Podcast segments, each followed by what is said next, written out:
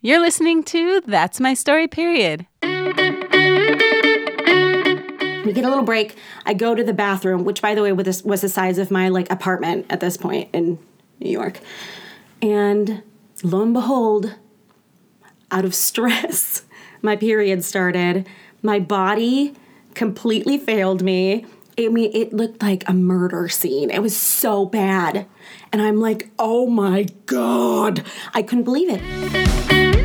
I have so many questions and I don't even know where to start. No one really told me how much blood there would be and what the blood would look like. I don't know. And I have a dad who taught middle school health. They- He taught girls that they would get their period, taught boys what it was, and yet for some reason didn't really prep me for what it was gonna be like.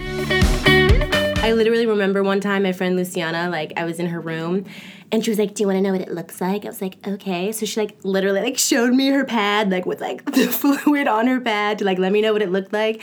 And I was like, whoa, that's cool.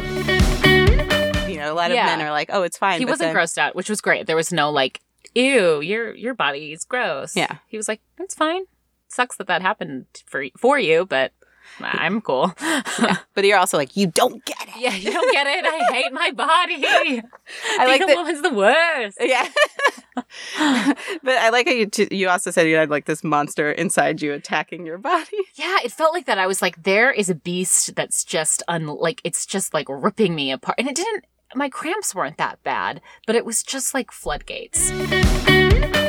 That was amazing. Thank you, Megan. Thank you, Angie. Thank you. Wow. Uh, thank you. That was incredible, Madeline. Thank you, Angela. Thank you, Lindsay. Thank you, Muriel.